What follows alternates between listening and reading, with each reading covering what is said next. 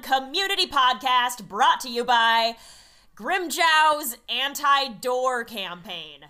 Why use doors when you can just blast a hole in the wall? Hi, everybody. My name is Del, and today I'm joined by Nomi. Oh, geez. Discord is. Hang on, what? Oh, did that not work? No, I think it did. I, it, for some reason, it just needs. I don't know. It needs constant. Uh, whatever. We're here. We're good. We got it. it just doesn't like me saying hi. That's It what really it is. doesn't. It's it's Discord's anti Nomi saying hi campaign. yeah, it is. It really is. Oh, I'm not offended, honest. like Yeah. the way it is. Alright. Um. Yeah. Wow. Okay. So uh, we're gonna cover four episodes today. It makes sense because they definitely all go together. They flow. We were just talking about this off the record a little bit, but they flow super seamlessly, one into the other. So Yeah. in theory, it's a tall order, but in practice, it might actually be pretty reasonable. I guess we'll see. Um, but because we have four whole episodes to cover, I think we should just dive right in. So Yeah, I think it's a good let's plan. hit those summaries. Yeah, totally. Alrighty, so we start off in episode 161, The Crew Arrancar, Ulquiorra's Provocation. The S- Szayelaporro fight rages on, with me not casually waiting for the day in which an epi- episode summary doesn't start off with a fight.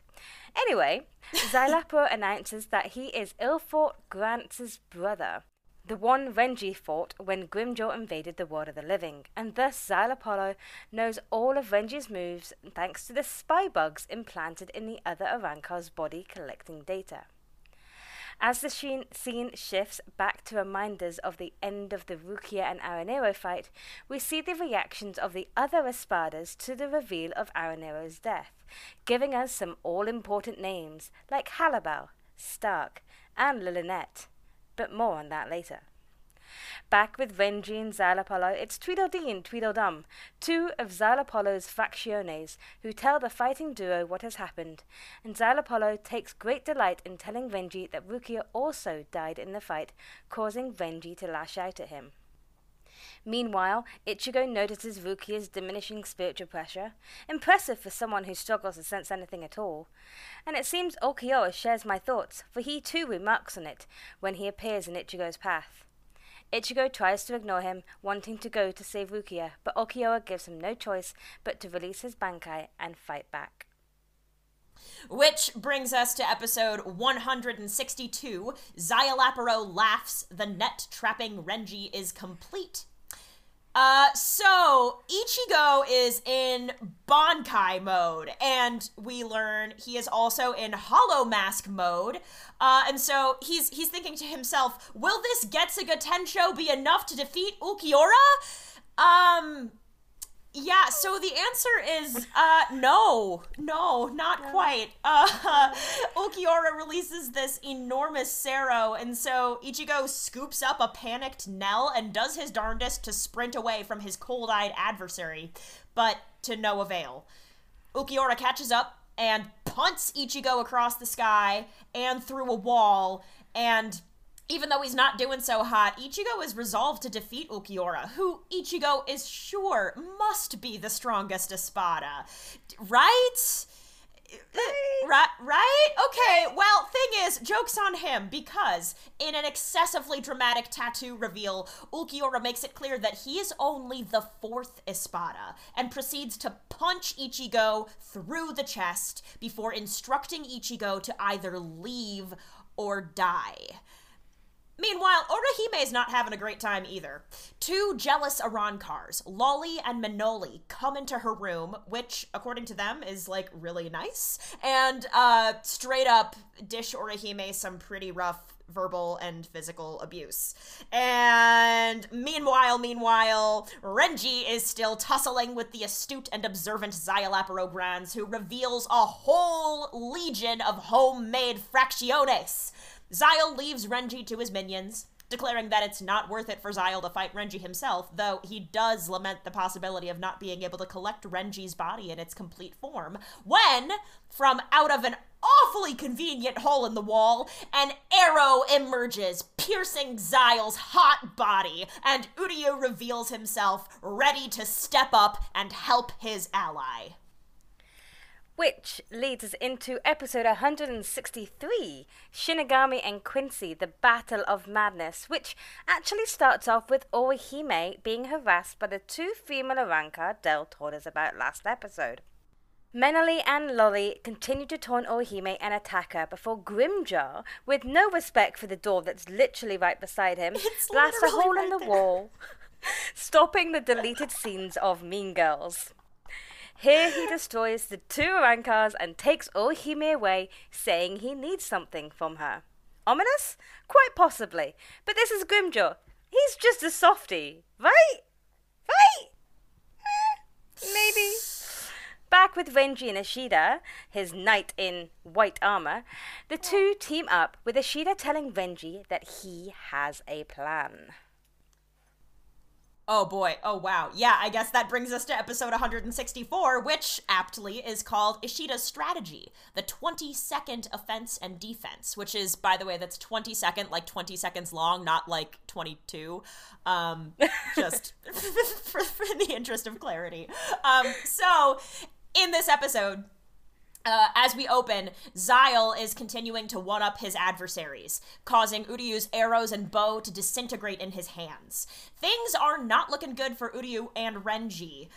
Or are they? Because Uryu does have a plan. He just needs Renji to buy him a little time. And so, Renji starts going ham on Szayel with his Shikai. Again, Zabimaru is like everywhere, and soon enough, Renji and Szayel are wrapped up tight together, bringing them close enough for Renji to, can you believe, use Kido and at close range. But even this isn't the main event because by this time, Uryu has got all his ducks, or all of his Seele Schneider, as it were, in a row. He initiates a massive explosion that damages Szayel brutally, and just when he and Renji think that they're free of the mad monstrosity that is Szayelaporro Granz, Szayel reemerges from the ashes, eats one of his fractiones, recovers miraculously, and bids Uryu and Renji a fond little farewell so that he can change his clothes. And elsewhere, Ichigo is lying on the ground in the wake of Ulquiorra's ruthless attack, ostensibly dead or very close to it. As Nell sobs over his unmoving body, Grimmjow, of all people, emerges with a chained up Orihime in tow. He instructs Orihime to heal Ichigo, which she does, despite noticing the strange spiritual pressure that Ulquiorra has left swirling around Ichigo's injuries. Grimmjow explains that he's making Orihime heal Ichigo so that he can settle things with Ichigo, because, Grimmjow says, Ulquiorra has defeated someone else's prey. Grimmjow's prey. But speak of the emo prince of darkness, and he shall appear. Ulquiorra sonidos his way right behind Grimmjow, and uh, we'll see what he does next time. I guess. Whoo! There was a lot. We, well, yeah, that was a lot. yeah. Which is so funny. It's like, well, it's just, it's funny to me because I love that we spent three episodes, four episodes, something like that, on just Rukia versus Aaroniero. and then we spend four episodes with like th- two major fights and three. I would say three distinct sequences of ev- of events. If you count like Orihime's situation, um, Renji and Uryu versus Szayel ish, and uh, uh, Ichigo and Ulquiorra. This whole confrontation moment, like all of these, they like they're gonna probably sync up together at some point. But the fact that all of this has so many moving parts and pieces, and it's like, oh yeah, we can do this in four episodes. Like they moved super fast. I was constantly entertained, but Yeah. in the wake of something that just moved so slowly structurally. I know. It's like they finally learned how to shunpo. Yeah, yeah, or well, or Sonido or Hirenkyaku, oh, depending Oh, yep, on one what you the two. practice. But yes, Yep. yes. yeah. So now they've done that. What we also learned in these episodes is that no one knows how to use a door. Oh my god. I got- know. I We got Ishida, we got Grimmjow, we got. Ulquiorra. Like, literally the fact that that's like Grimmjow the the, the the the amount of wall between the hole Grimmjow punches in the wall and the door is less wide than the door. Like there's no space between this hole in the wall and the door. it's so funny. It's so funny. But but okay, but if we want to like offer a potentially serious thought about this, it's like what does that say about Grimmjow as a person? Like, we've actually learned something about. I mean, so Ishida's like using this hole in the wall probably because it, I don't know, high ground, good vantage point. He's a distance fighter, like whatever. Yeah. Um, I don't mean to dismiss that, but I, I don't. I think we, we don't learn as much about Uryu from that choice necessarily. No. Um, but like that says so much about the kind of person that Grimmjow is. There is something about his fundamental nature that makes him go, "There's a door right here. Fuck it, I'm gonna punch a wall." like, Or either that, he didn't want that thing to happen. You know, when you walk through a doorway and you forget what you walked into the room for? He didn't want that to happen because he was on a mission, so he just oh my god, bypassed the door. yeah, I like Orihime's right there, and he's like, "Oh my god, what did I come in here for?" yeah, Grimmjow, your glasses are on Got your distracted head. by something sparkly. Yeah, exactly. Let me he is.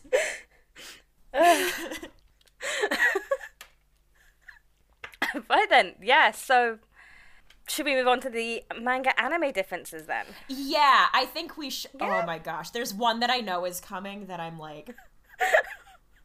Ugh. Anyway, I'm just I'm so mad at some of the censorship.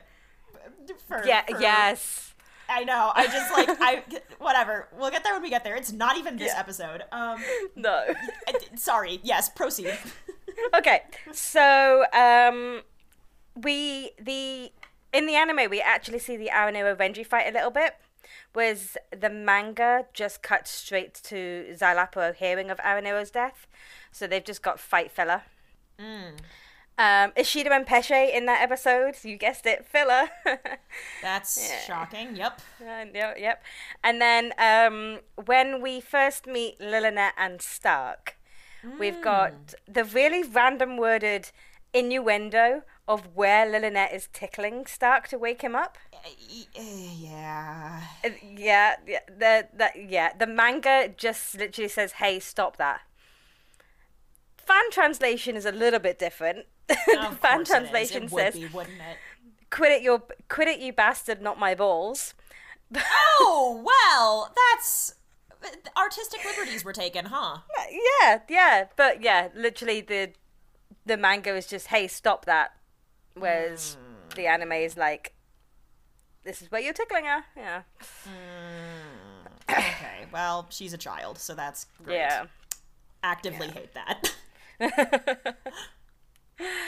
Uh, but that was pretty much it. It was just extra bits. The to be fair, I'm like nitpicking for a lot of these anime and manga differences. They're kind of loyal, and we've definitely caught back on track with regards to the chapters being used.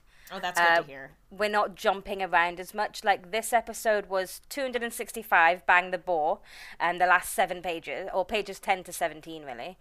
Um, 268, you are forbidden to die, but that was just pretty much using the end pages as a recap because that was the Aaroniero Rukia fight. Ah, right, Um, yes. So the anime used those to remind us that Aaroniero was dead. Um, then we had 269, The End is Near, and two thirds of 270, which is Warning, with war in capital letters, and then Ning. Okay. Yeah. I, you know, I sort of wonder. I know that we tend to go episode by episode when we do this podcast, but because this is like a fight that extends through basically four episodes, another fight and like ramifications of that fight that extend through basically four episodes, and then Orihime's kind of constant journey throughout, I almost wonder whether this time it would be like more useful to us to kind of talk about like not necessarily break it up by fight, but uh, I don't. I, I I almost wonder whether like structurally it makes less sense to split it up by episode for for this particular podcast episode. What do you think? Yeah, I feel the same way. Like if we're continuing, if we have we've got points to talk about about Szayel Yeah. and the Renji fight, if that's like I don't want to feel like we need to stop that just- because it's right exactly Yeah. okay great so let's just let's just let's call it freeform but let's how about we finish all of the anime and manga differences and then we can really get into the nitty gritty of some of these these fights and these sequences of events yeah, sounds good. okay sick tight yes okay, great great great, great. Um, episode 162 finishes chapter 270, warning. It's got 271, if you rise from the ashes, and 272, don't kill my volupture. ooh Um, the anime ruined a really sweet moment between Ichigo and Nell with Nell's snot, as it did, Oh. as it usually does. oh yeah okay all right Yeah. Um, fight padding with Szayel. Um, the conversation between Menoly, Me- Menoly, Loly, and Hime is anime only. oh wait really It like because they had a and I'm gonna go into a little bit more detail Okay, in a okay. little bit with this. Sure. Because the way the anime decided to do this was really random. Um, the manga actually just cuts. You see, um, Menoly, Men, Menoly and Loly at the door saying, "Oh, he may come and Mm-hmm. play," and it's like really creepy in the shadows. And Mm-hmm. then the next time we see them, they're beating her up. And Menol- Menoly is a lot more reluctant in the manga. She's like the lookout, Oh. and she's constantly saying, "Okay, I think you should stop now. What if we're seen? What if we're heard?" It's Loly who's really instigating it, whereas in the anime, they're both kind of attacking her and edging her I do her feel on. like Loly was definitely more aggressive. um, Wait, did I say did I say the right person? I confused. yeah, Loly's the one. I said who, Loly. Yeah, okay, with the yeah. pigtails. Yeah. Not necessarily because she is pretty aggressive in the manga. Like all, all all Orihime has to do is just look at her, and Loly just fights back. Whereas in the anime, Orihime says stuff that causes her to lash out. Oh, okay. I see. Yeah. I see. Oh, well. Anyway, we'll we'll get there when we get there. But that's curious. Um, the flashbacks in that episode were anime only. And in the anime, when Ishida's standing at the top of the, uh, standing in his hole in the wall, looking down, Oh boy. Mhm. He looks like he's had a shower and powdered his nose before showing up because he looks pristine. Oh, you know what? Fucking good for him. Whereas in the manga, he's all battered up and bruised from his fight with um, Cirucci. So Yeah. Oh wow. Oh, that's that's so funny.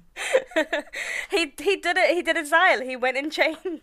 They He- have something but, in common. But the thing, but uh, based on what we know about Uryu, like he brought a spare change of clothes with him to the Seireitei. Like that is a thing he did. That is in character for him. So that parallel is not uninteresting. I think. um, but that was it for that episode. Oh, okay.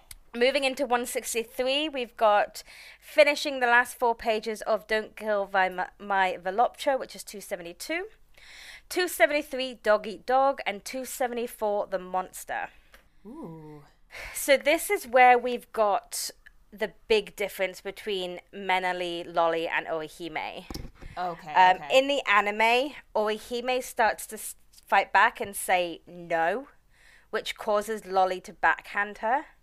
Um, Whereas in the anime, liter- in the manga, literally, with the only fights we've seen are Loly throwing Orihime across the room, grabbing her by the hair, yeah. and yeah. holding her up and saying, Ha, look at you. You really think a human could beat an And Orihime just gives her this pity look, um, as if to say, like, I'm really sorry for you.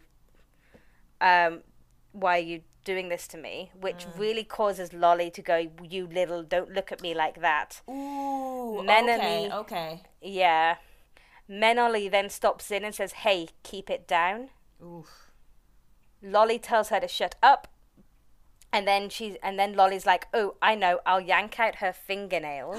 Whoa. That's brutal. Uh-huh. Okay. and Menoly's like, "Loly, don't." And that's when Grimmjow turns up. Whoa.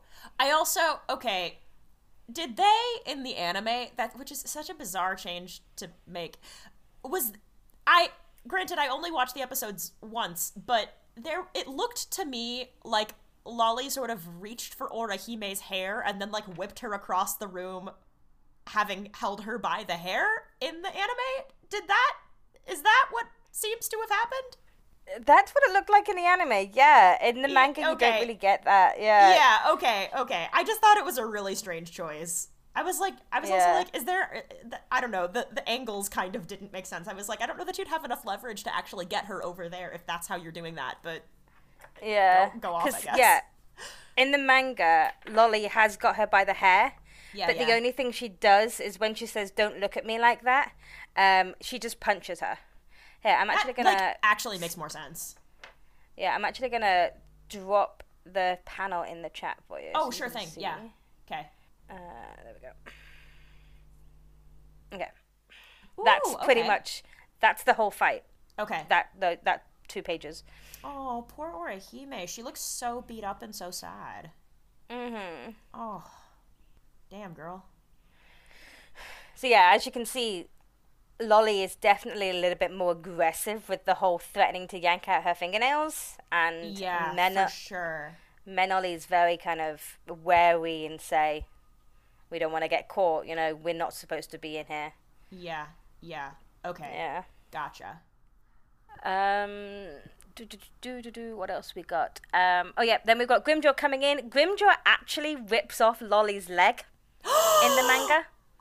Oh, look at him Yep. go! Oh my He- god! he literally stands on it and pulls her leg off. So when we get the scene of Orihime healing them both, um, Orihime, you actually see the leg grow back. You don't. You see her with only one leg, whereas Oh. in the anime she's got both of her legs. Wait, I love that, especially if if healing them was always gonna be what happened, because Grimmjow is like, "Fuck you! I know you can regrow limbs. Let's go!" Like that's Yeah. awesome. Yep. Um, and then also with the anime, when Ohime's healing back Menoly, you just see this shadow and the pieces going in. Whereas the anime, it's whereas in the manga, she's actually fully drawn. You actually can tell who it is, and you can see her shocked and horrid face of whatever perpetual state she was Oh. in when she died. That is so And, yeah. much better. I want to see her face. Like the idea of her waking up and being like, "Oh my god, it's you. Like you're you're healing me." Like what? What? Like Yeah. that's oh, that's delicious. Oh. Um, small minor difference is that Ishida stabbed Zyla, Szayel in the abdomen in the anime, where it was through the collarbone in the manga. Oh, that's ugh. my default I was like, that's so hot. Like why am I it was doing some kind of should have aimed for the head Thanos stuff. Oh. I don't know. I love that. I love that. Yeah, The collarbone, Um, that's so specific. it is. Oh, Ishida was like, "Look at this vain hot boy. I'm gonna, I'm gonna. Oh man, There you go. I even posted it so you could see your boy's face when he's just staring at the. yeah, I know this panel. That's this is what it is. It's like if it's a character that I like, I know their panels really well, and ev- Yeah. everybody else, is, which is why I know about the censorship later. Because like, fuck me. Um. Yeah. Oh, look at that. I forgot he was still wearing clothes at this point. LOL. Anyway, carry on. yeah. Uh, and then the only other difference was the Pesche intervention, um, which was anime only. Because Oh, you think? yeah, they like to remind us that these two characters exist. Wait, including so I just want to confirm. So that whole bit when all of the fractiones were talking about like being afraid of cockroaches and stuff, was that also anime only? Cockroaches, yes. Okay. Um, basically, in the manga, Pesche just um, he slides down the wall. He can't see past the Arrancars because he wants to watch the fight, but he sees Don Chaka's foot sticking out. yeah, yeah. So then he just sneaks over, shuffle, shuffle, shuffle, um, and then it's Pesche's, it's Dondochakka saying, um, "You came to save me, you came to save me," and that noise is what causes the Fractiones to turn around. So it's Dondo Okay. who alerts them, not Pesche. Okay. Is there anything in the manga at all about the Fracciones saying that they are like scared or uncomfortable or anything like that? Because my initial thought was like, oh, what a cool. I don't want to say humanizing because the word human is like also not the right word for most of the characters in this manga anyway, but like, uh, uh, uh, it gives them more dimension. I suppose if it's canon. If- If, it's not canon, then I suppose I don't have anything to say about it because then it's just extra. They were trying to be funny, but No, it's there's no, they don't say anything. All right. Um, well, never mind. not, Pesche not gonna, even- not gonna read into that. I was like, oh, hollows are people too, but but I guess we're not going there today. So sure, fine, whatever. um, Pesche actually comments on it in the manga. He says, "Actually, nobody even realizes I'm here. It Oh. makes me a little sad. If they notice me just a little, it'd be nice." I can't know what you wish for, bro. Oh man. Oh gosh. Okay. so yeah. Okay, and then going on to episode 164, Ah, yes. we have manga chapters 260, 275, The United Front 2, Red and, Red and White. And fun fact, United Front 1 was back in a hun- chapter 174, End of Hypnosis 6, The United Front, which was Renji and Ichigo fighting Aizen. oh, cool. Love that. Very cool. So yeah, these United Fronts are who Renji is teaming up with. so- Yeah. Oh, neat. Um, we have 276 blocking beast and 277 corrosion of conformity. Yeah, that's right. Yes. Yep. That. that yep. Yep. Version of Conformity is also the name of a metal band. Fun fact. anyway, Here we have the extended Pesche sequence, mainly the hollows. This is the hollows that don't saying they don't like um, cockroaches. Um, the anime actually has Renji muttering the Kido because you hear him saying Yeah, yeah, Inferno yeah, and Pandemonia. Yep. Whereas in the manga, it's just wavy lines. And Oh. some some fan translations even have um, just this asterisk and it's like incoherent rambling. Oh well, I don't hate that actually. So yeah, it's it's so you can't really tell what it is. Sure, sure. Um, we've got um, anime Ishida says that he trusts Renji, Yeah. which I thought was really sweet. Yes. Whereas the manga, it's dependable backup. So I mean, it's it's much and much this, but yeah, Yeah, yeah. he trusts and um, actually eats his faccione. I Uh, know. I want it so much. That's honestly one of the pieces of censorship I'm maddest about. I think he's so brutal, and then he like whatever. He's brutal anyway, honestly. But yeah. ugh, let him be weird. Yeah, because of course in the um, in the anime you got Lumina who just gets turned into a ball of spiritual pressure, whereas manga you actually get to Just see him. I, bite his head off Chomp. pretty much, and you got the blood pouring out from his teeth, and he's got really big teeth. Yeah, I suppose he does. It's literally like think Shinji but bigger. Ooh, yeah. yeah. So now I'm imagining Shinji just like eating a T-bone steak with his hands, like no fork and knife, just like taking a bite. I feel like that's something he would do. Yes, definitely. Anyway. Um, and then no, that is I've just put that in the wrong section of my um, notes. That Oh, should be down in the discussion points section and not the manga anime difference. Okay, then. Oh wow. there you go. I've actually started typing up my notes because it makes it easier for me to read it. Hey, yeah, nice. Yeah. So yeah, that's all the manga anime differences. Okay, so pretty faithful is what I'm getting out of this. Yeah, that yeah, that especially that last chapter, um, two seventy six and two seventy seven are pretty much almost frame for frame.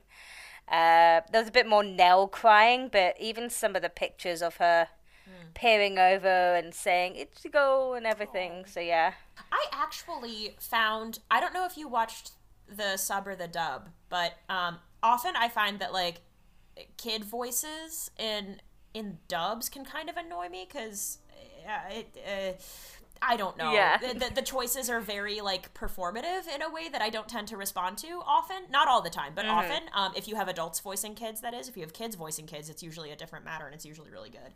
But um, Yeah. but in the sub anyway, normally like Nell with all of her crying and her sobbing and such, normally that's not something that I'm into, but there was something about like I don't know, my heart really went out to Nell this watch through actually. Like in a pretty major way, P- partly because of how genuinely concerned she seemed for Ichigo during that initial confrontation with Ulquiorra. Uh, and like Ichigo clocked that, understood what was going on, and reassured her like the good big brother he is. Uh, and then later, when Ichigo was like actively not okay, and she kind of like she she was she was genuinely emotionally distraught, and I believed it, and I saw that, and I felt the gravity of the situation more because we were able to see somebody impacted. Yeah, yeah. I, because I'm the same. Like, I, I watch the sub and I find some of the voices in the dub, especially Yachiru's. Ooh, I don't. Yep, not Um, a fan. Not a fan. Yeah, whereas she's tolerable in the um in the She's like sub. actually so cuter. I find Yachiru. yeah, Yeah. yeah. I haven't heard Nell. I don't think I've ever heard Nell's dub voice. Oh, and it's, it's, not fine. something that I probably want to go find. but Yeah, um, nah. yeah, I did. I did, you know, feel a little bit emotional, and she was. It did. I mean, the anime did have it go on for a little bit longer than the manga. Sure, sure, sure. And at that point, I was like, okay, this is too long because at the start it was really cute, and I was like, oh, bless her. yeah. But yeah. Um. Well, should we get the small points out the way first? Sure, sure. For example, we got names. Oh, we we absolutely did. Oh, we did. Oh, like so I exciting. have. I'm not like I've never really connected to Espada, and I've not really had like oh my gosh! Welcome That to many- the club. right. But I've always had two favorites, and those favorites have always been Stark and Halibel. And now that we have yeah. names, I can now say Stark and Halibel, and people know who yeah. I'm talking about. They've always been two. They've been my top two. And Lilinette. Lilinette's adorable. So yeah, it was nice to. Yeah, it was just nice to. Because we'd seen Halibel previously, because she's the one who stood out around the table and Yes, we'd had that conversation with regards to her differences between manga and anime. Yep. um with regards to um it's like her- character the design, color of her right? skin. Yeah, yeah, yeah, character design that's it. Um so and of course she stood up being the only female presenting anchor at um Espada at the table. Yeah, yeah. but then we've also got this Stark, who we, you know, we he probably didn't have such a big role sitting around that table, but we've met him and we've met this little kid Lilinette as well. And we met Yeah. we met others as well. They all had speaking roles, but we didn't really get their names. Yeah, very brief. Yeah, and a couple we still don't have names for. Yeah, or is it just the one guy? I feel like most other. No, we've got two. We've got there's the older guy and then that Yeah. larger black guy. And other than Yeah. that, I think we've got everybody at this point. I think so. think I'm counting on my fingers. I'm just going through the numbers in my head, some of which are secret listeners. Stay tuned to find out who's really strong. Right? Yeah, because we know Olkio is number four, so Yeah. you know there's And we know Szayel is number eight, and we know um, Aaroniero was number nine. Those are the ones we have confirmed, and I think that's it right now, right? yes. Uh, Do we know Yammy's? I don't think so. Do we? I don't think so. No, I don't think so. And I was trying to think whether we knew Nnoitra's, and I don't think we do. No. Oh, Grimmjow we do, right? Grimmjow's we know, Because yeah. Luppi replaced him briefly. R.I.P. Luppi. Yeah. Miss you forever, bro. Um, Aye, and Orihime heals back as six, so yeah, we definitely know Yeah. Grimmjow's. Okay, good to know. Okay, so you know we're we're we're slowly piecing together the pecking order of these, and they're all super strong. Because like, okay, I have a thing I want to talk about, which is so Ulquiorra's like he doesn't really wear his thoughts and feelings on his sleeve. Um, he kind of maintains the same facial expression all the time. Ichigo was d- determined to continue fighting him when he was like, "Oh, you're the you're clearly the leader of the Espada, so you're definitely the strongest."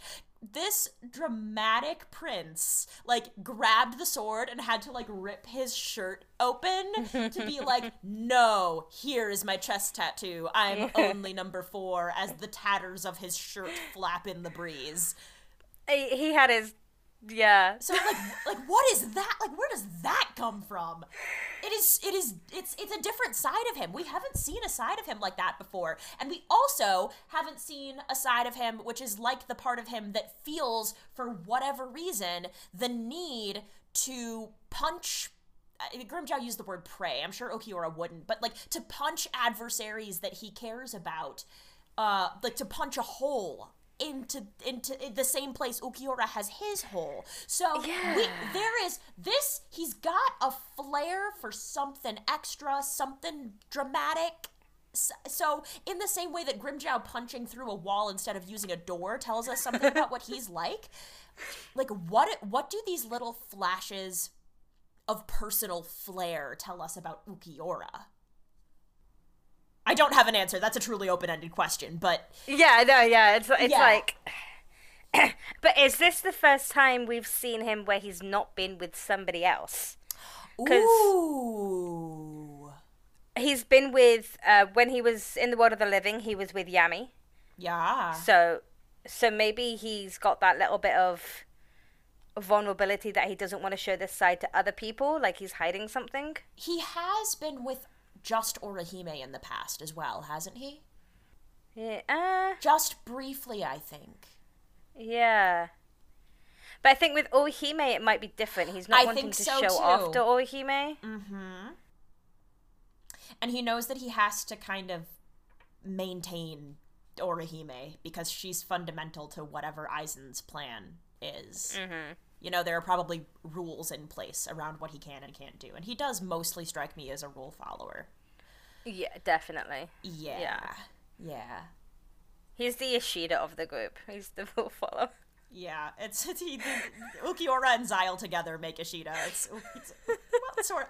I don't know. They're just all of these like clean line pretty boys with various flares for the dramatic. Like Uryu is sometimes like serious in that way, but occasionally he's like, "No, I need to have my personal flair," and that's very Szayel. Not that you can draw a direct line between any of these characters exactly. Like the parallels aren't exactly perfect, nor should they be. But yeah.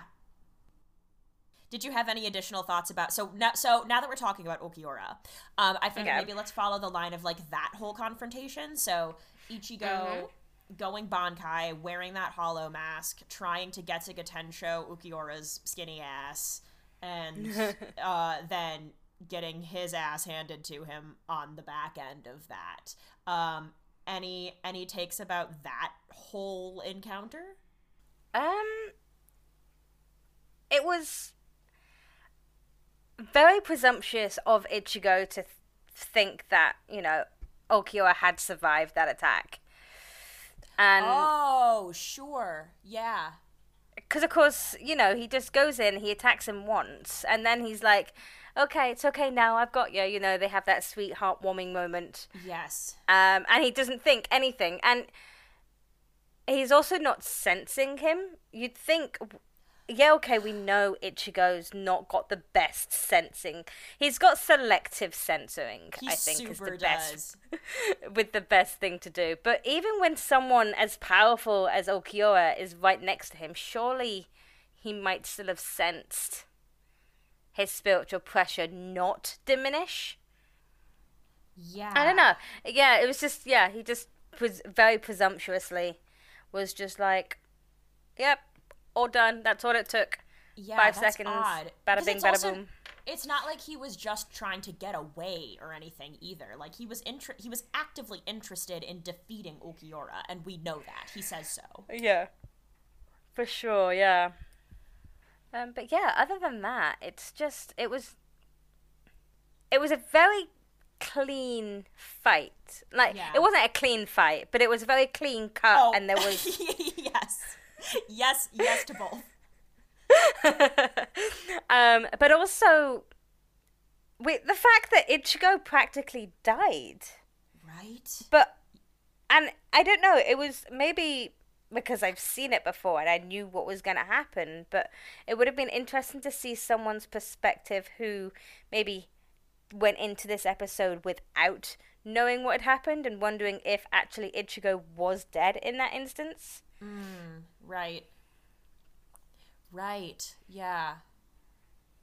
Especially too, because it would have been. I mean, I know that it, it, Chad's situation was sort of ambiguous. Um, like we don't we don't actually really know whether Chad is like dead dead or whether he's he's just kind of down for the count right now. Um, but if in fact Ichigo were dead, it would be the first time I think that we we would see the death of like a non soul and non hollow character of like a human character. Hmm. Yeah, and yeah. Although you must admit how his Bankai disappeared when he died and went back to Shikai. Oh and my the whole god. effect. Oh and my that's god. that was amazing. That was stunning. Yeah, Oh, and I was I oh love God. that. Because I also uh, the way I, I feel like that is literally what happened as well. Like I, I obviously the construction of Las Noches is. I, I think a lot is allowed to be left to the imagination there, but I feel like so, so coming back around to the possibility of Ulquiorra just being like extra on main in the most low key way possible, him being like, no, no, I'm going to orchestrate it so that this confrontation happens right underneath where Orihime is being kept or something, so that when she feels Ichigo's energy change, it's right there and it's immediate. If he's trying to like I don't know break her down and and continue to get her to, to submit, like, oof, Yeah. Although, speaking of Chad, Orihime's when she's Orihime's crying when she fe- fe- feels Ichigo's death, she's like, first Rukia, then Ichigo. And it's like, did you forget no! about Chad? Oh no. Oh, well, no, but I guess, but she was really adamant a couple episodes ago that Chad wasn't dead. Like she, she That's was, true. She put her foot down. So maybe she, I betcha. I, I I feel like Orihime actually believes Chad isn't dead. yeah. So maybe she didn't forget. Maybe she just thinks Chad's alive. But also maybe maybe Kubo forgot. I don't know. Maybe Chad Kubo draws forgot. the short straw kind of often, I think. Oh, bless poor Chad. Don't I forget know. Chad. No, we can't Uh. forget Chad. He's so good. Ugh.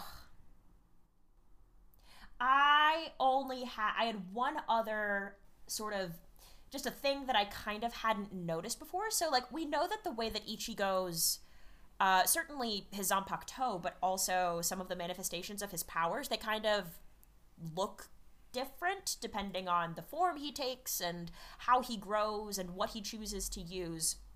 So there was a bit in that initial confrontation with Ulquiorra. Uh, he had he he was in Bankai and he had his mask on, and some of that black and red energy that was swirling around uh, looked like it had it it didn't not look like a five pointed star. A little, I sort of thought.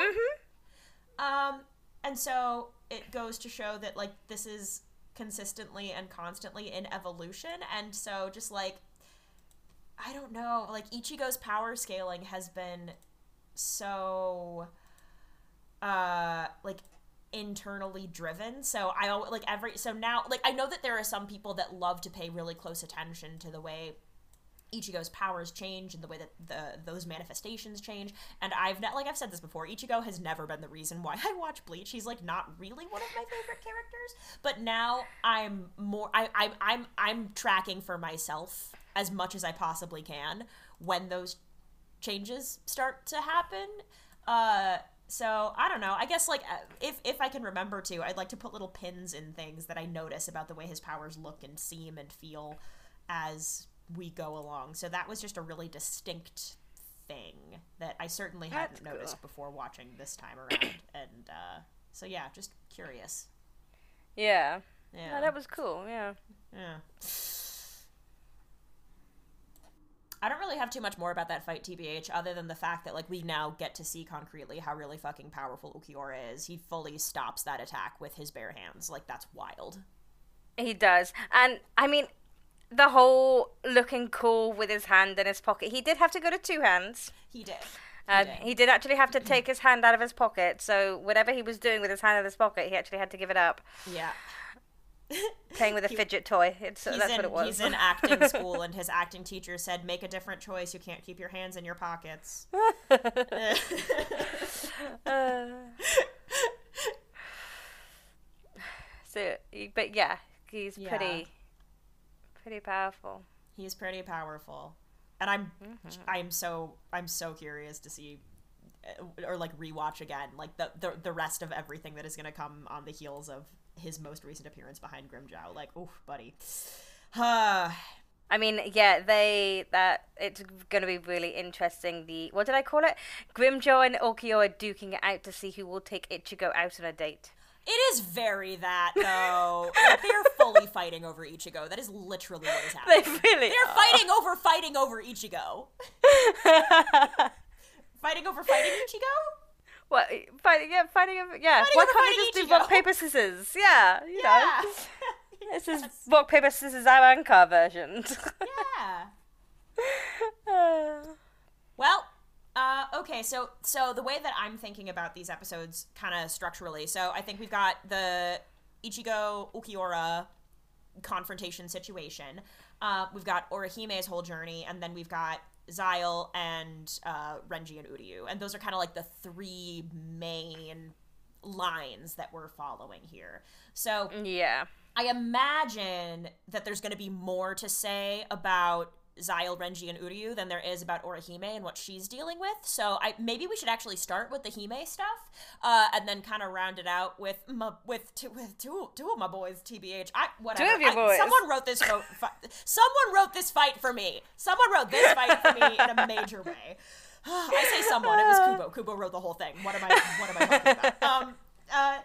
Uh so yeah so also knowing that Yeah. um a lot of the orihime stuff was was anime only i don't know um like i definitely i found myself curious about motivations on the part of Loly and Menoly but it seems to me uh wh- there wasn't really anything in the manga was there about them saying, "Oh, hey, Aizen must like you a lot," or like you're you think you're so special, or like I don't know how jealous they seemed in the manga. I, I guess, but in the anime, the question I found myself asking, uh, like especially like Orihime's room is is so bare. It's like basic basic amenities, and so if they're looking around and going, "Oh, wow, this is so nice," like sure they might just be used to just sand before there even was a Las Noches but I'm like, oh my god, what kind of absolutely terrible treatment are y'all used to that this seems amazing? Like,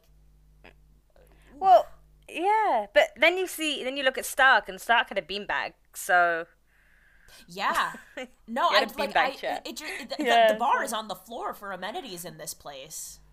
yeah. I'm looking. Oh, there we go. I found it. Yeah, yeah, yeah. Uh, Like hollows are used to a hard fucking life, is what I think this is revealing, kinda. Nope, not that one. I am looking for. There it is. It's Grimmjow comes in. Grimmjow blasts Menoly. Yeah. and Loly's like, "You, you realize Lord Aizen will get you for this. You're just there." And then that's when he picks her, picks up her leg and literally rips her legs out. Wow. Um, and but that's when Loly's like, "Wait, no, please, I won't tell anyone." Ooh. But after he, um, after he's done it, she's like, "You're dead. I hope Lord Aizen kills." Whoa. then he- okay. So they are aware of Lord Aizen, but then they definitely seemed more jealousy that Orihime was Aizen's new favorite toy Yeah. in the anime than they were in the manga. You don't really get that across in the manga. Gotcha. So then the question of motiva- motivation becomes an even bigger question, actually. Like, what are Mm-hmm. you doing? Oh, 'Cause They're yeah, because they're just like they are very very unkind to her. Poor Orihime. She They didn't really do anything are. to deserve that. She's literally just trying to live. Yeah, because they're just standing there, aren't they? They're just staring at her from the door. hmm It's weird. It's super weird. And it's not Maybe like we'll she find out. Yeah, I guess so. Because it, like it's not like Orihime waltzed in here and was like, "I am special. I am powerful." Like so far, in Hueco Mundo, she's only used her powers when somebody makes her. Pretty much, she's not trying to be this uh, savior or icon or he like she's not that's not who that's not what she's doing it's oh it's wild Yeah. And yeah, because the only time she used her powers of her own free will is to heal the people who tormented her. yeah exactly Because Grimmjow's telling her to fix her own face, but instead of fixing her own face, she goes and heals them. yeah Yeah, yeah so I have no idea what their motivation is. yeah yes oof Yeah. Ugh. Um. okay. Oh well. Mm, I, no, I'm like I'm earnestly asking. Uh, uh, anything else you want to say about anything other than the fight that I'm very excited for? Because like obviously I'm very excited, but I want to make sure um we've touched on everything else that we feel is important. Um, what was your take on Orihime saying the massive spiritual pressure around Ichigo's wound- wounds that she can't reject? Ooh, I think it is. It could be one of two things. Either, so the way I'm thinking about it is either that is coming from, no matter what, we know that that's to do with the interaction of Ulquiorra's powers and Ichigo's body and and makeup, whether that's physical or spiritual. Um, so the two thoughts that I have are either Ulquiorra's power interacts with either bodies in general or Ichigo's body in a way that lingers and clings, and that's just part of what Ulquiorra does. Or there is something about Ichigo that can't let either Ulquiorra's power or similar powers just go like that. Like there is resistance and it's a question of where that resistance is coming from. Like that the, the, Ichigo's body as it is doesn't want that rejection process to take hold. Yeah. Yeah. And may- yeah, maybe as well because he, you know, he is part hollow basically, and he's now in the world of the hollows. Yeah.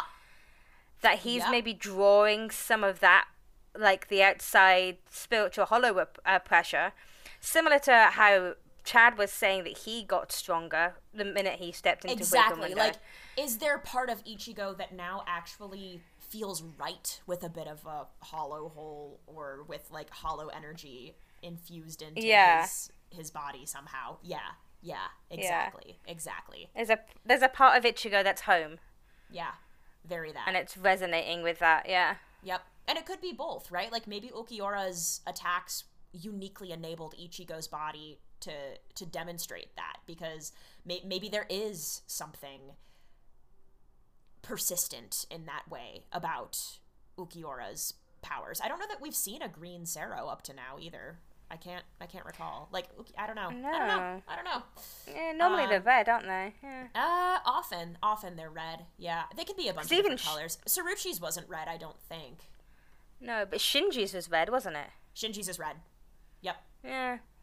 other information that just like lives rent free in my brain. Who cares? Right? yeah. How about you? Did you have any any additional thoughts on that particular question? No, no, it was just Great. Yeah, just that. Cool. Okay, All right. I, you, you you waited long enough. I thank you. Let's- I've been, I've been I've I'm proud of myself. I've You've been, been very patient. patient. Yeah. Um. Oh boy. Uh. Okay. oh, where to start? Um. I think. I so I I well, I don't know. Like once again, it's gonna be what I feel like. Everything that I'm excited for, it's just like, well, I really like this character, and that's why I really like this fight. Like it's not even spicy. Um. You know what?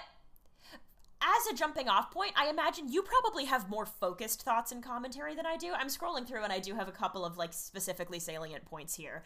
Um, mm-hmm. uh, most of them are actually from the latter half of the fight rather than the former half, kind of once Uryu gets involved, because I think we we largely get to learn we, get, we we learn a lot about Szayel in like a very first impression kind of way when Renji is fighting him. Like for example, the fact that he says, "Oh, like I'm it's a bummer that I'm not going to be able to collect your body in its pristine form after I let my big fraction kick your ass." Like bummer. That's revealing about Szayel's character, but it's also not shocking. Like we know he's a researcher and we know he's like not particularly stable.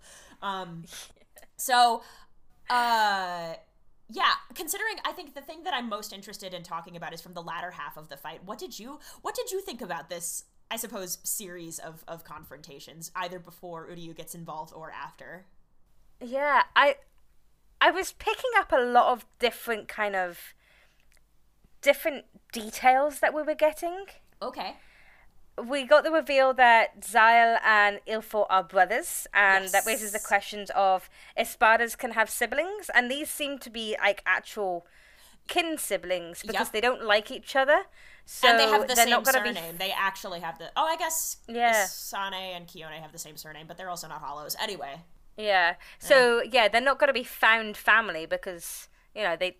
We got the impression that they didn't really like each other that very much. So they were actually, you know, related right. blood related or whatever it is. So it's interesting to see that kind of dynamic. Yeah. And I mean, you totally called it that he planted a bug in. Yeah. Um... I, I think I completely forgot that. But I also, like, we know that he does surveillance stuff. Like, that's super, super yeah. clear. So, uh, yeah. Yeah. Uh, we got a nice little interesting tidbit that the Espada have different abilities. So Aaroniero's ability was Ninshiki Doki, which is synchronized awareness. So he could relay what was happening to all of the other Espada around him. Yep. So that Aruniero having that kind of ability, and we've kind of almost seen a little bit of what Ulquiorra's ability could have been with his all eyeball yes recording true. software.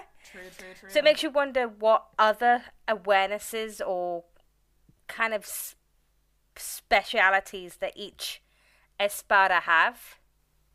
So different abilities in the espadas, if we're gonna get those reveals, right, right, would kind of make it a little bit different. There, maybe it'll allow us to see why they were chosen to yeah. be these top espadas. That's true. That's true. Because even so, uh, that's an interesting thought as well. Because so Szayel says something when he's talking about his whole legion of fracciones. He has so many, um, and mm-hmm. he's like. He says the way that he talks about them is unusual because he's like, I I I made them. Um so it, it, it it's further insight into just how many different I guess levels of hollow and indeed even of Arrancar you can have. So all of the Espada that we've met, with the exception I think of Aaroniero, seem to be uh they they're quite humanoid in appearance. They they have nuance to their speech they have complicated thoughts they other than Ulquiorra they seem to have like well it, honestly including Ulquiorra he just shows it differently. Like they have emotional reactions to things that then lead to thought through action. Um and so yeah it it, it, it it's we know that there can be a considerable amount of evolution as an Arrancar, but like what, how, how much more evolved is even someone like you know the, the violent punching walls force that is Grimmjow than someone like Cirucci or like uh, Gantenbein or who whoever you like. Yeah, like how how where, where does the evolution stop, if anywhere? You know. Mm-hmm it'll be interesting to continue watching and just like trying to see if we can pick out yeah they have something or if it's just you know a one-off because you know we already know Aaron Aaroniero is unique in the fact that he's the only Gillian, I think Yep. was what. Yep. Yep. He is the only um, Gillian in the team. in the team. team. Um, so he's already unique in that sense that he's there because of his absorb absorption powers, basically. Ugh, yeah, God. Yeah, sorry, I just thought about the butthole again. It just looks like a butthole. Um, yeah. Um, I thought it was cool to see Renji fighting someone who is actively one of those like, oh, I see your moves and I one up you kind of people because Renji is usually really successful in just well, rephrase. Renji is never successful when it comes to fights. Um, uh, uh, but Renji, you get the sense probably does does best when he can just kind of like smash away at things. Like there's a reason he has a power type Zanpakuto, right? Like that suits him. Um, so initially, and like it kind of it's not surprising that it was always going to be like Megane Kun versus Megane Kun when this was all said and done. Like Uryu versus Szayel just makes sense because they're like clean skinny analytical boys and like that's just that's just where we are um and putting those two like kubo really likes to put people opposite each other for fights who are like well suited to be fighting each other because it's really fun to watch. So Renji versus Szayel is an unusual pairing to see in Bleach. So even though it was brief, I thought it was cool to have Renji face off against someone who is a calculating fighter and who isn't a power type fighter at all, and to see how Renji contends with that. Now, of course, Renji's solution for the most part was just to keep smashing things, and that like did not work very well. Um, and it's true that Szayel had spent enough time observing and collecting data that he was able to to counter Renji's power smashy moves pretty effectively, just get out of the way. And he also just like kind of didn't give a fuck and thought Renji was small potatoes, which like fair. Um, yeah, Yeah. yeah, But Renji Smash, I think, was the uh, Renji smash. Renji Smash. Very that. Although, when Ishida came in, though, I did like the fact that that was technically the first time Renji and Ishida were in the same room together alone, since Renji almost killed Ishida back in the first season. Whoa, you're so right. Oh, cool. And now they're trusting each other and fighting with each other. It's That like is Ishida forgave him for almost killing him. Yeah, I guess so. Like when the circumstances are dire and they both want to save Orihime, then sh- sh- shit. I guess it's like, yeah, put aside past differences. I guess. Wow. Good call. Ah, man. Uh, I suppose. Uh, yeah. So like, part of what I. Uh, another thing that I like about this fight is, in fact, like that cool teamwork journey that they share because Uryu and Renji, I because my initial thought was like, oh, they haven't talked much. Yeah, no, that's putting it super mildly. So to see Uryu think on his feet like that, and then to see Renji like read the room and use his instincts quickly enough to understand what Uryu needs and be able to execute it successfully, it was a cool moment of growth for both of them. And and it's neat that like Ishida keeps showing us little bit by little bit cool new isolated Quincy abilities as we move through some of these fights. Like I, it, it seems to me that Kubo has a lot of fun putting together like different cool reishi manipulation shit for Quincy's to do when they serve the moment. Like I feel like he did that in the Mayuri fight, and I feel like he's doing that here as well. Yeah. Yeah, because we got, what is it, um, Zai-Chen, which is the symbol, the Quincy Yep. symbol that was drawn Yep. on the floor, Yeah. along with the Sprenger, which was the blast. Yep. So yeah, And we're getting, fun. yeah, we're definitely getting these. Although, Ishida, we know he's very showy, but when he first arrives, Renji technically wasn't in any immediate danger, so Ishida could have just attacked Szayel instead of attacking the Ivanka. Oh yeah, So- I suppose he could have. Yeah, you're right.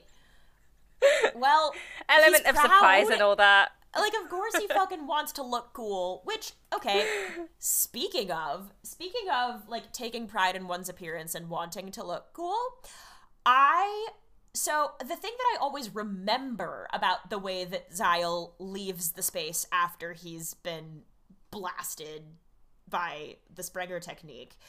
I always remember him saying that he wants to go and like change his clothes, and of course I remember like, and also I'm like, oh yes, you get a little shirtless moment, so like that's gonna fucking stick out of my mind because I love pretty boys. Um, but but the thing I just I it never really landed for me until this watch through, and this is an episode I've seen a few times now. Um, when he when he's explaining what he's doing to Uryu, he's he's like I need to go I need to go and change my clothes. This is something I know that you are going to understand and respect. Think about it. I am giving you time. Think about what you're going to do and I'm going to come back and face you later because he is an intellectual person first and foremost, and he actually, actually wants the challenge of facing a smart person like Uryu when Uryu has had time to put the best plan possible together. Like, that is what Szayel wants. Yeah, I guess on the surface he's going to change his clothes, and that, that probably is important to him, but he wants that stimulating intellectual challenge. So he's not just going to go back to his quarters and watch what they do on a TV screen. I don't think so. I don't imagine so. No. I mean maybe, but if like not not with the intention of like I I I feel like he wants to it's it, in in the same way almost that Chad was like, "Hey Gantenbainne, you fought me at full strength so I could realize my full potential." If Szayel is in fact a researcher and an academic, he's probably interested like in addition to just being genuinely interested in fighting someone smart because because by now he'll know that Uryu is smart. Um if he's interested in his own like personal development as a fighter and as an academic uh it, he's trying to get something out of this and have fun along the way. Mm-hmm. I think it's beautiful. Yeah, for sure. He's he's definitely he's Szayel's probably been you know, just bumbling around, doing what he wants. And finally he's found someone who he can intellectually match which yeah. with yeah. and kind of get that challenge. Whereas he's not really had that challenge. They've they've not had a chance to do anything since they've been created or since That's they've right. evolved or however they came. Aizen's made this promise to them, and now they're finally getting to fight back, Yeah. do something, act Yeah. on that promise. right. Yeah. Wild. Uh, we had a end of a volume. Um, Oh, oh, So, fabulous. The end of the Cayenne um, volume. Yes. So, Oh. do you want to guess who's on this cover? Oh, fuck's sake. Okay, can you tell me whether they're Shinigami or something else? It's uh, something else. Uh, okay, is it is it a hollow? Uh, yeah, technically, yes. Okay, well, so, uh, Arrancars are hollows, so. Yes, yeah. Okay, okay. Is it Ulquiorra? Nope. Oh, is it Grimmjow? No. Oh, for God's sake. Is it Szayel? It's Szayel. I know he gets one, but I was like, I guess this one would be the one, wouldn't it? Yeah. Yeah. Wow. Okay. Well, shit. Is it, and it's if, if I'm I, I'm not looking this up. If I'm not mistaken, is that the image where he's like got his head back and he's got his hand up next to his neck and he's like smirking all all sly at the the not, camera? I guess is it that? Is that the image? Um, he looks like he's straight out of Haikyuu and he's doing a volleyball, um, kind of pose. Oh my God! Wait, what volume number is this? Thirty-one. He's like he's got his arm back and his other arm stretched up, and he literally Oh, looks like he's look about to play Oh, volleyball. ah, ah, ah. Okay, nope. I was thinking of he, there's like a full panel page where he's making the the the gesture and expression that I was Yes, referencing yeah. before. Okay, whatever. Oh, look at him. Well, hooray. Yep. That's exciting. Yeah. So this is volume thirty-one. Don't kill my volupture. Wow, what you And the poem is Tell me you hate me more than anything in the world. Oh. Ouch. well, it's that whole thing of like you don't hate people that you don't care about. If you hate somebody, then there's an emotion attached. It's it's it's hate and indifference are a different kind of well, da, da, da, da, da. anyway. Oh man. Ah, great. Um whew. Well, I mean, I guess we'll see where that goes because Szayel promised us that that was not over. So put on your thinking cap, Uryu. Yeah. and Renji, I guess if Renji wants to help, he's allowed. Renji smash. Renji's just gonna do kido the whole time. What could go wrong? He's done it nice. He can prove he can do it. I know. Good for him being like, I'm gonna capitalize on this thing that I'm actively bad at, and, and yeah, no, it was clever. Ah, It was. wow. Yeah.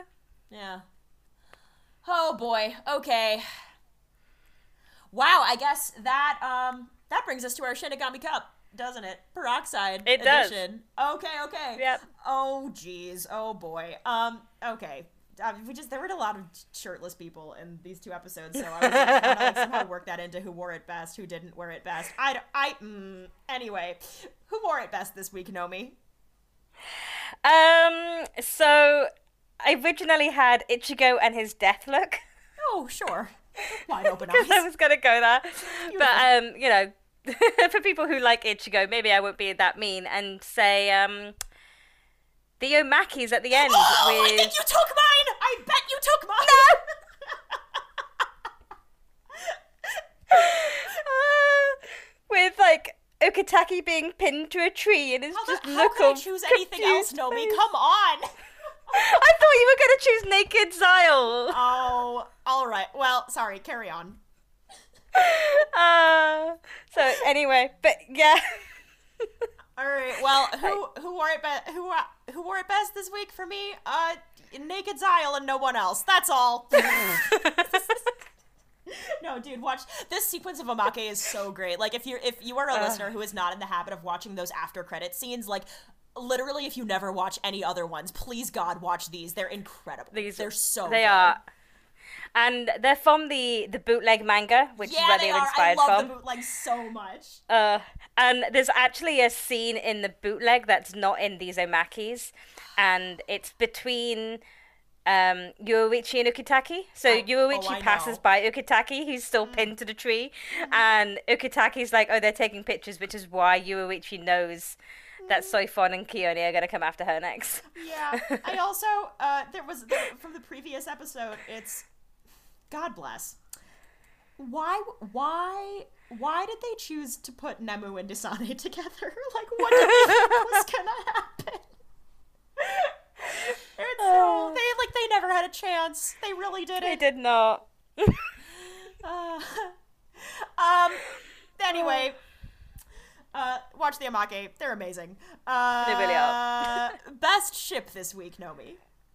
Uh, so mine is the friendship between Ishida and Renji, having come so long before, you know, they were killing each other and now they're trusting each other. So Oh hell yes. that's true enemies to friendships right there. Oh.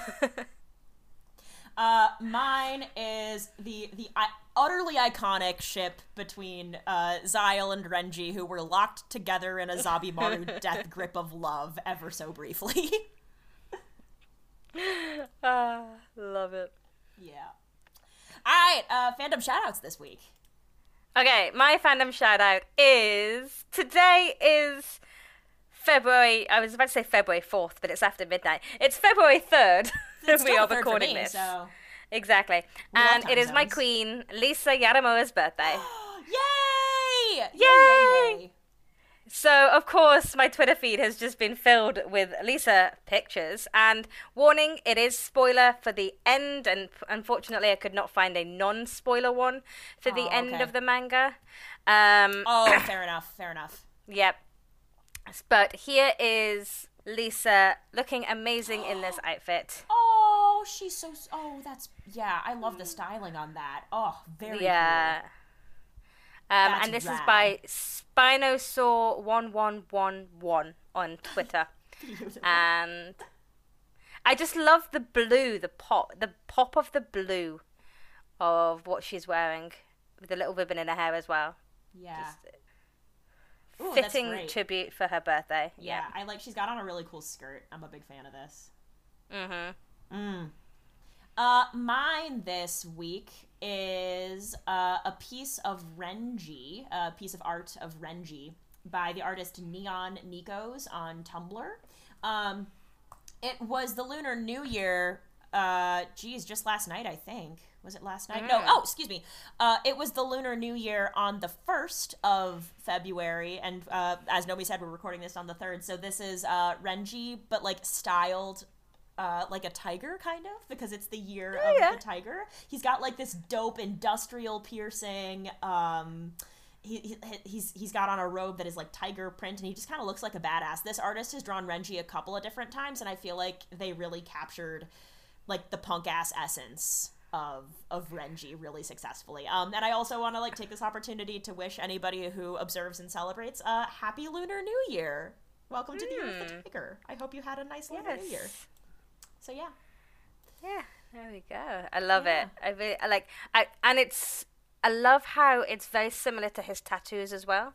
Yep, yep, yep. It suits him actually, So, doesn't it? Like it even though we really know that. Renji is like usually connected to dog imagery. Here's another one, just so you can see like interpretations. Um, but yeah, Renji Oh, styled like a like a tiger is is unexpected but neat. So there you go. I, I I'm loving him with the facial hair. I know, isn't he sexy? Look at that. Right? I know. Like I'm accidentally becoming more of a Renji stan as I'm going through this. Like, yeah, right. That's so I always cool. liked him, but occasionally I get little bursts of like. Also, ByaRen was like my first ble- bleached ship ever, so there is a soft spot, super Aw, soft spot in my heart yeah. for both of them. well, uh, any any closing thoughts, Nomi? Uh, no, I am all good. All right, Everything's been highlighted off, so that's good. beautiful, good. Uh, cool. Well then, you wonderful souls.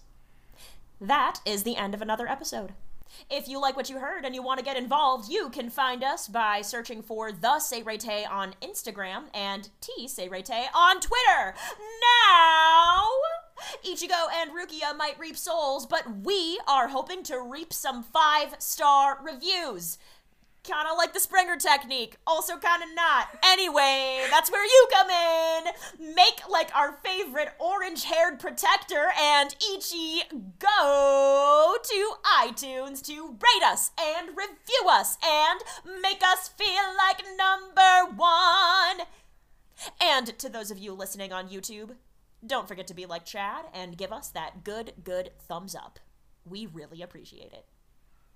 On the next episode of the podcast, we'll be covering anime episodes 165 Murderous Intent, The Joyful Grimmjow. 166 Desperate Effort versus Desperate Effort, The Hollified Ichigo. And 167 The Moment of Conclusion, The End of Grimmjow. We'll see you souls then. Till next time. Bye. Bye.